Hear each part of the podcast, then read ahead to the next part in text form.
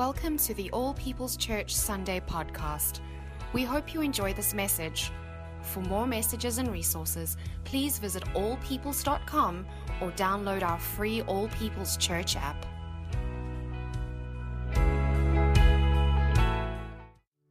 All right, good morning, church. How you doing? How you doing?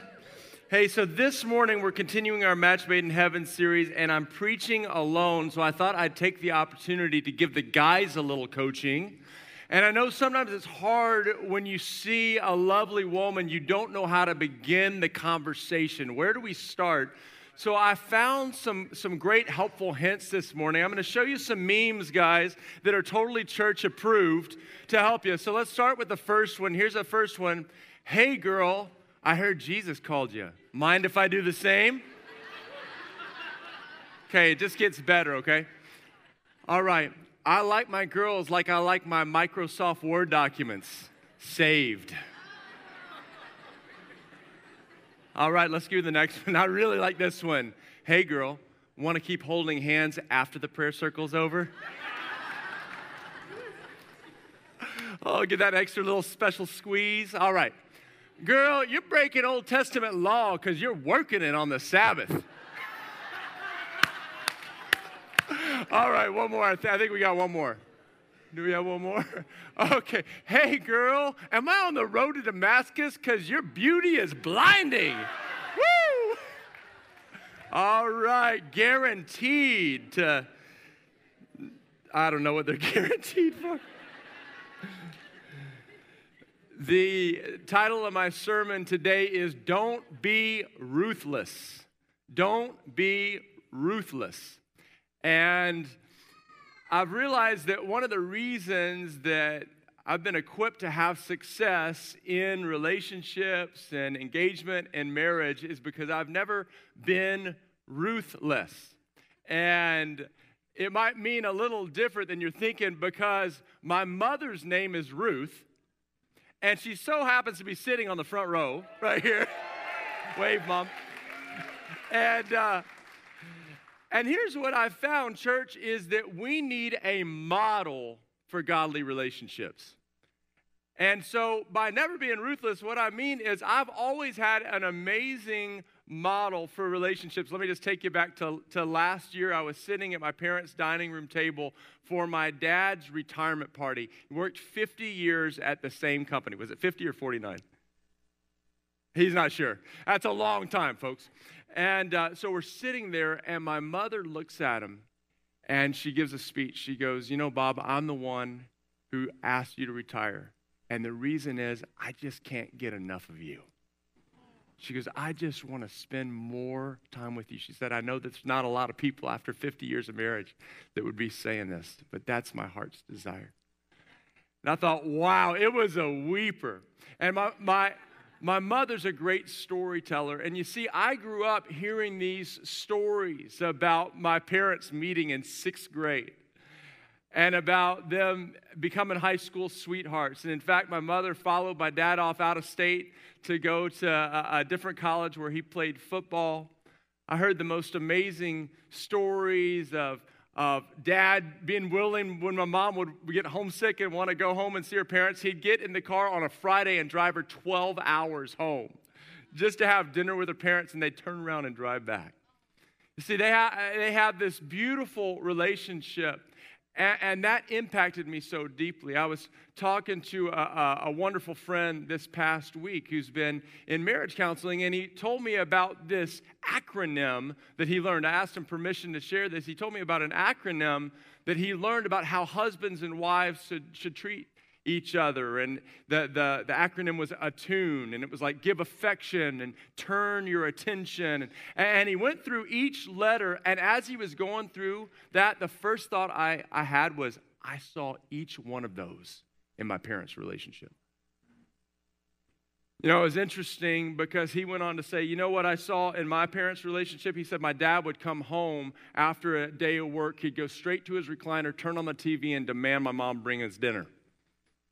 And you know what I thought? It broke my heart to hear that. And the amazing thing is is that he's working on that relationship and taking leaps and bounds. And you see, so many of us when we come and talk about relationships, we didn't have a, a, good picture or portrait in our families of origin. In fact, I find most people don't. But the amazing thing is when you stepped into the household of God, that He gives you a model for healthy relationships.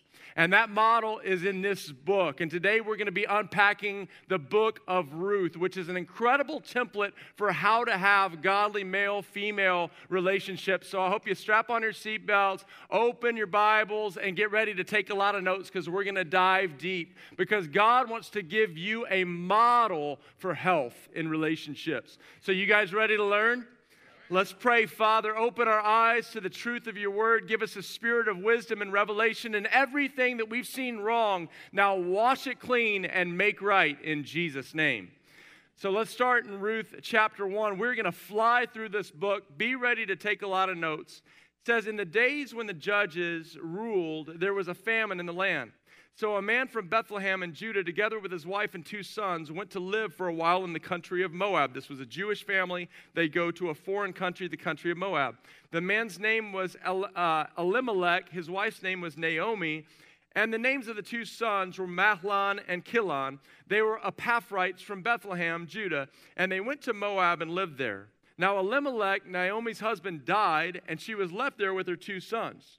They married Moabite women. This is not Jewish women. This is not the people of God, quote unquote. One named Orpah, that's not Oprah, by the way, and the other Ruth. After they had lived there about 10 years, both Mahlon and Chilion also died, and Naomi was left without her two sons and her husband. And so, what we immediately see is that Ruth is living in adverse circumstances. She has a broken life. And so, my first point today is this a broken life doesn't have to lead to a broken relationship.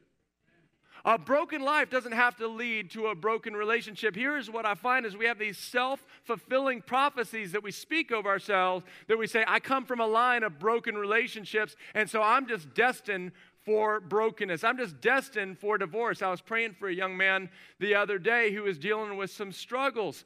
And he said, You know, I just have always believed that I'm going to commit adultery because my grandfather committed adultery, and that's been my dad's struggle, and now that's mine. Can I just tell you, when you step into the family of God, His mercies are new every morning, and He rewrites your past, and there's hope for a bright future in Him because of the blood of Jesus. And that's what we're going to learn in the book of Ruth. I love what I saw. The first wedding we did down in All People's Tijuana was of a woman who came into the church and in life group ended up confessing, I'm a prostitute.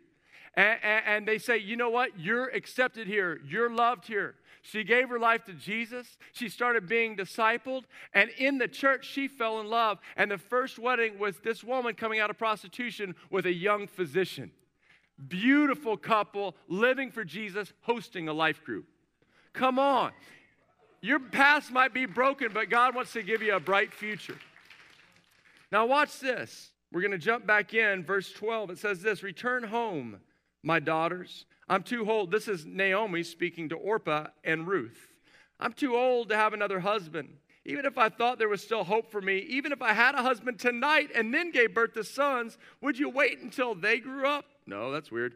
Would you remain unmarried for them? No, my daughters, it's more bitter for me than for you because the Lord's hand has turned against me. Well, it hadn't turned against her, but that's what she thought. And sometimes we think that when everything's going wrong, but we're not right. Verse 14 At this they wept aloud again. Then Orpah kissed her mother in law goodbye, but Ruth clung to her. Look, said Naomi, your sister in law is going back to her people and her gods. Go back with her.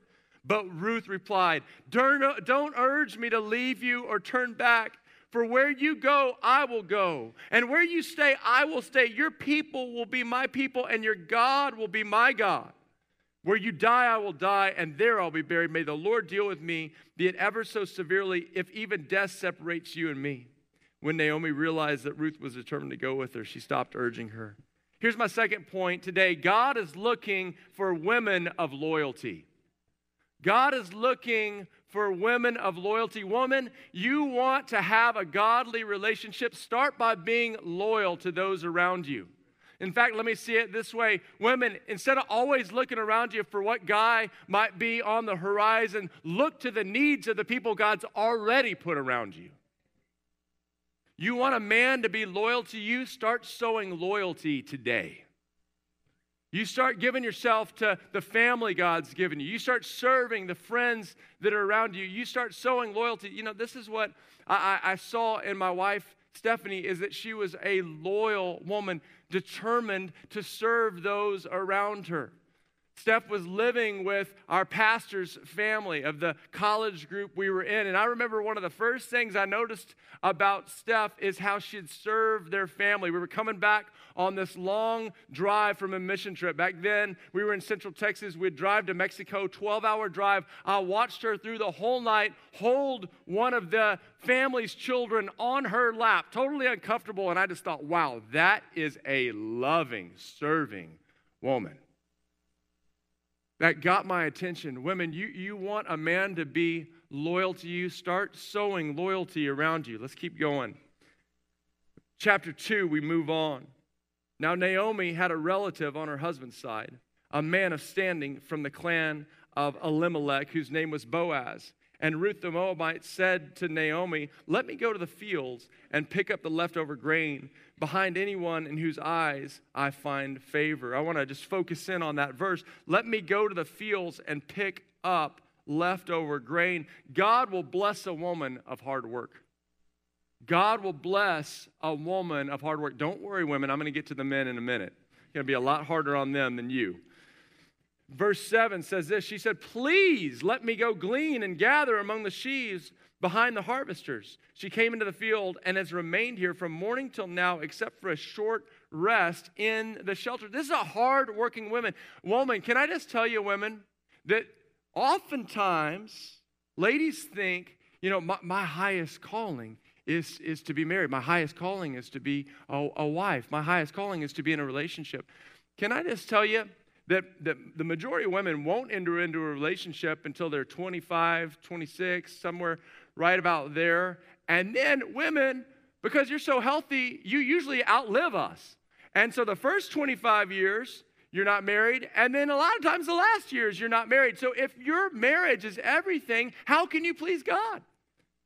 Well, the Bible says that God has actually given you a calling that's not just to be a wife, but it's to serve Him with all your heart. Can I just tell you, women, that that is your calling, is to serve the Lord with all your heart. And of course, I'm not minimizing the, the high calling of being in a relationship and being a wife, but can I just tell you that when you're not that, Give your heart to working as unto the Lord. And even in your marriage, don't just think it's all just about this. No, live your life as a life of worship before Jesus. This is what Colossians 3 says. It says this whatever you do, work at it with your whole heart for the Lord and not men. You know, Ruth could have chosen self pity. She could have chosen apathy. She could have chosen gossip. But what she did was a model to the women of God, which is go put your hand to the plow and serve with all your heart. All right, men, here we go. About to get you. Verse 4 Just then, Boaz, write down Boaz, not Bozo. Just then, Boaz arrived from Bethlehem and greeted the harvesters. The Lord bless you. The Lord, he says, the Lord be with you. The Lord bless you. They answered. I love this about Boaz. Think about this, guys. Uh, anybody in construction in here? Who's in construction? Look at all these manly men in construction. Okay, guys, when you go up to the work site, is this the normal thing you hear? The foreman walks up, the Lord bless you. And then all the construction workers go, and the Lord be with you. Right? I mean, is that, how about you Navy guys that work on ships? Is that what you're hearing? The Lord bless you. No, blessing means something different. When you bless someone, it probably means something different on your Navy ship, right? But here's what Boaz is doing he's a man's man, but he has created a culture of honor. Right? You, you, guys, you know being with the rough and tumble men. What, what does it sound like, man? It's a bunch of expletives. Men are talking about their exploits with women. They're talking about their, their uh, drinking. They're talking about their party endeavors. But what does Boaz do? He goes to all these men's men out in the field. They're like, the Lord bless you. Well, bless you, brother. That's awesome. Okay? God is looking for a man of honor. And you should be too, women. God, you want a man of, uh, to honor you? Then look for a man who creates a culture of honor everywhere he goes. Right? You're like, I can't believe my husband's not nice to me. Well, then why did you go with a man who was always dropping the whatever bomb everywhere he went? Right? But, but then you think he's going to be like a little, you know, tender cat lover with you. That's crazy. Right? So, men, how, how do we sow honor? How, how, do we how do we sow honor with our wives? Some, some of you, I, I had a great model with, with this of my dad. I, I would look at my dad. My, my dad would be driving in the car. I'd be in the back seat, and my dad would look over and just smile at my mom and reach out his hand and just hold her hand. Just look at her in the eyes. He, he, I, I, one time I asked dad, I was like, Dad, why don't you call mom like honey or baby? Which I think is a great thing to say. He goes, Because Ruthie's the most beautiful sound in the earth to me. Wow.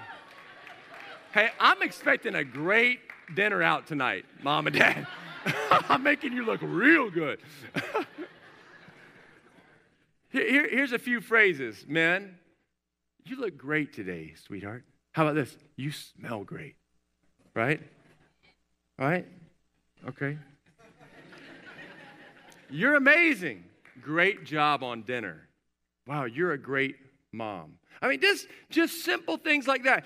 Men, when your woman walks in the room, just acknowledge her presence, right? Let, let, look at her eyes, right? And, and stand up and, and pull out the chair. Women want to be in a culture of honor. And men, we want honor, right? Ephesians 5, it says, like, we want honor. That's our greatest need, but you want honor, then sow honor.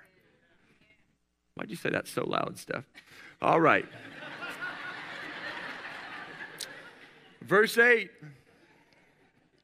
So Boaz said to Ruth, My daughter, listen to me. Don't go and glean in another field and don't go away from here. Stay here with the women who work for me. Watch the field where the men are harvesting and, and follow along after women. I have told the men not to lay a hand on you. And whenever you're thirsty, go and get a drink from the water jars from the men that have filled. Here, here's the next point a godly man will protect and provide. A godly man will protect and provide. Women, if you're here, where are the singles in here? Oh, the ladies, come on, give me a little. All right. Ladies, look for a man who's not only after his own interests. Don't just look to a man who's always into his video games and into his little activities. Look for a man who serves. Look for a man who serves because that's the kind of man who's going to provide for you. Don't think he's going to lay down his life for you if he's never laid down his life for anyone else. oh. Right? So, so here, here Boaz is saying, hey, stay here.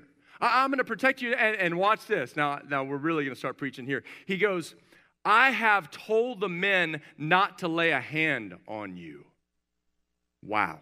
Not to lay a hand on you. A, a man of God's not going to lay a hand on you until it's the proper time. Some girls say, Well, he, he really loves me because he wants to touch me. He can't keep his hands off me. Can I just tell you, that doesn't mean love, that means lust. And, and a man of God will actually protect your purity because he wants best for you, not what's just best for him. You know, if it was all about love, why is there such a thing as pornography and prostitution? Right? Women, don't be duped to think because a guy wants to touch you that he's in love with you right? Don't don't be foolish. Men and you really want to show a girl you love her? Then don't lay hands on her until the right time and that time is when there's a ring on her finger. After you said i do. Right? That's what a, a man of god does. Let me just give you some statistics that are going to really help you because this debunks the, the thoughts in our society that we need to live together first that we need to sleep together first. We got to try things out first. Let me give you a few statistics. Number one Men and women whose only sexual partner was their spouse reported higher marital quality than those who had sex with other partners prior to marriage. You want to have a good marriage and stay out of bed before marriage. You want to have a great marriage, don't sleep with your, your relationship before. That's actually against the Bible, by the way. It's not just a statistic.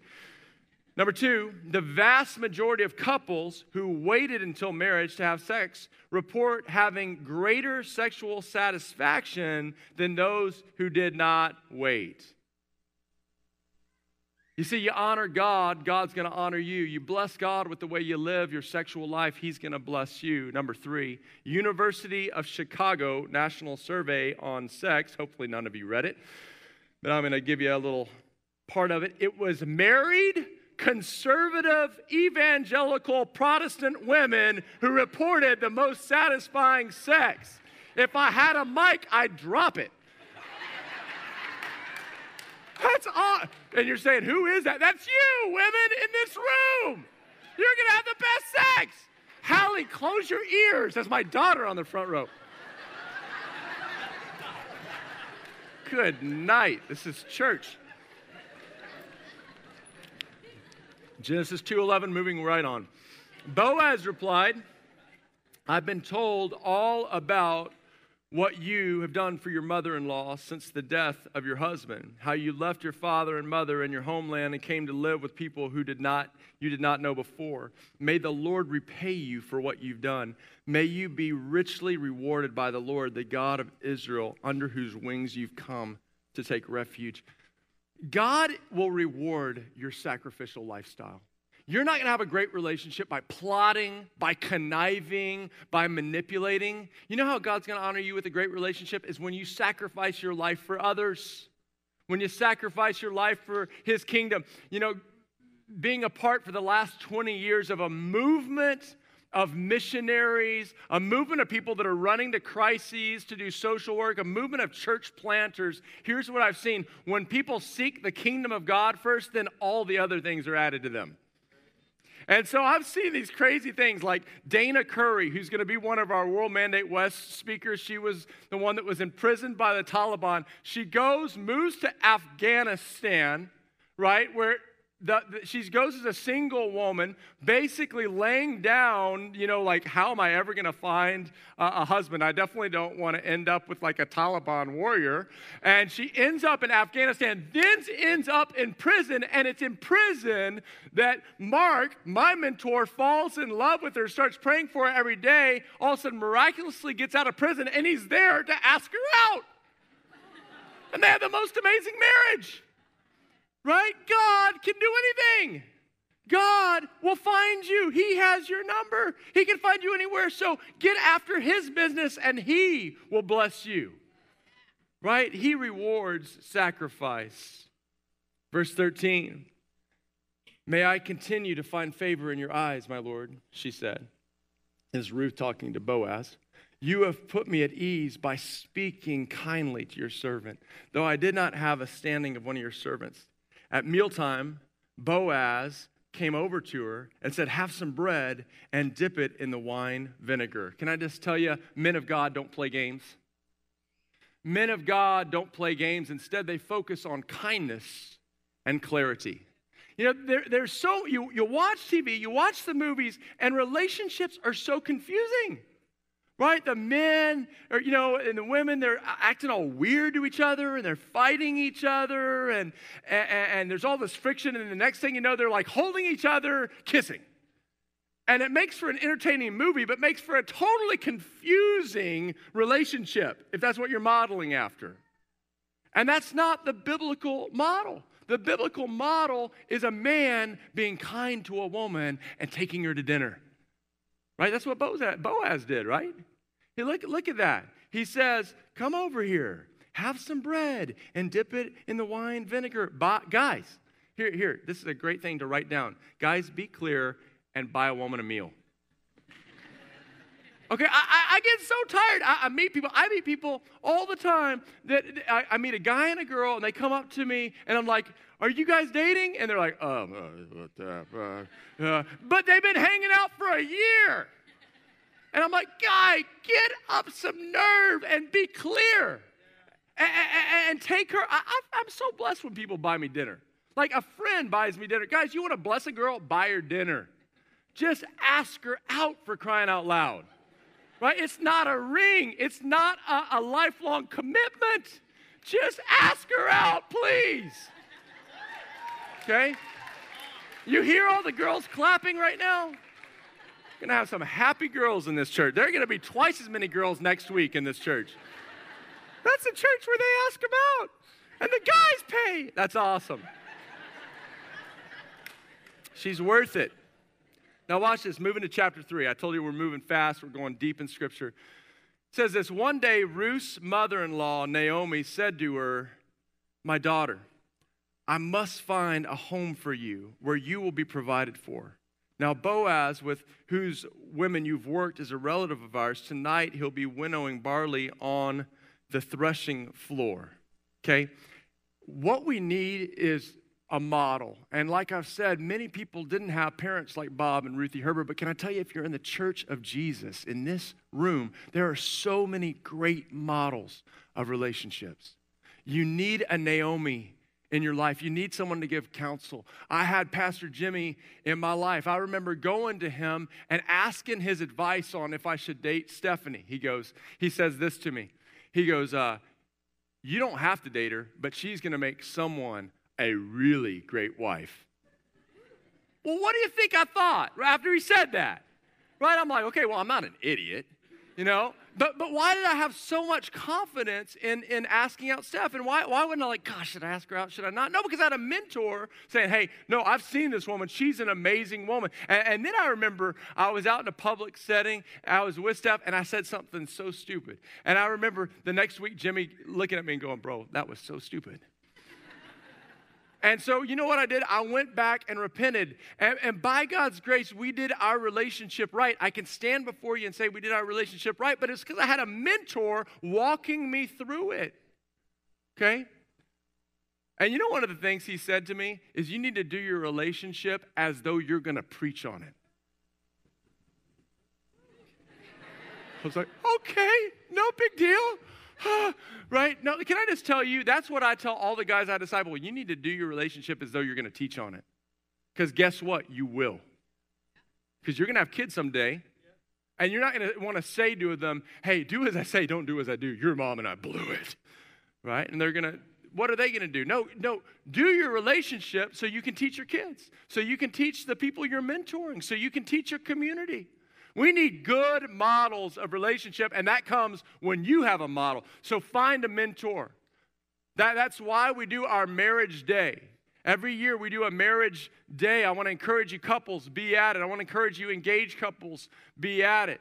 That's why we have LAM, our Love After Marriage program that happens on Sunday nights at the church office with all these different couples. Why? Because they know we need a mentor. I love sticking my head in there this past week and seeing some of my friends that are my age sitting with younger couples, mentoring them. We have wonderful older couples that they would love nothing more than to speak into your life. So go to them. If you don't have a mentor, it's not their problem, it's yours. We have a group of loving people that would love to mentor you. Just go find an older couple, and it starts with this Hi, my name is Robert. I need help. Right? And they'd love to help you. Now, watch this. I love what Naomi says to Ruth. This is awesome. Verse 3 Wash, put on perfume, and get dressed in your best clothes. She's like, Boaz don't like no stinky woman. then go down to the threshing floor, but don't let him know you're there until he's finished eating and drinking. Here's my next point. I'm coming towards the end. Present yourself beautifully or handsomely. Present yourself beautifully or handsomely. Now, don't start judging me and saying, oh, but Pastor, it's not about the outside beauty. I know that. Right? The Bible says man looks at the outward appearance, God looks at the heart. I totally agree. But it's so nice when the woman smells good and not like B.O. Right? So Naomi was smart. She understands. Men are visual. Right? That's how God made us. Don't blame us, women. God made us visual. And so Naomi is telling Ruth, go, wash up, put some perfume on, get some nice clothes on, and then go and, and, and be around him. You know, I, I here, here's a, a, an interesting thing. Um, I was so blessed. So when, when we were in the training school, Steph would wear jeans and, and a t-shirt every day. And, and, but I loved it when we started dating because all of a sudden she started getting all beautified. She's, I mean, there was, there was like three times the amount of perfume on her. And, and all of a sudden she changed, she changed those just jeans and frumpy t-shirts to, to it's okay, because listen, to these beautiful little sundresses.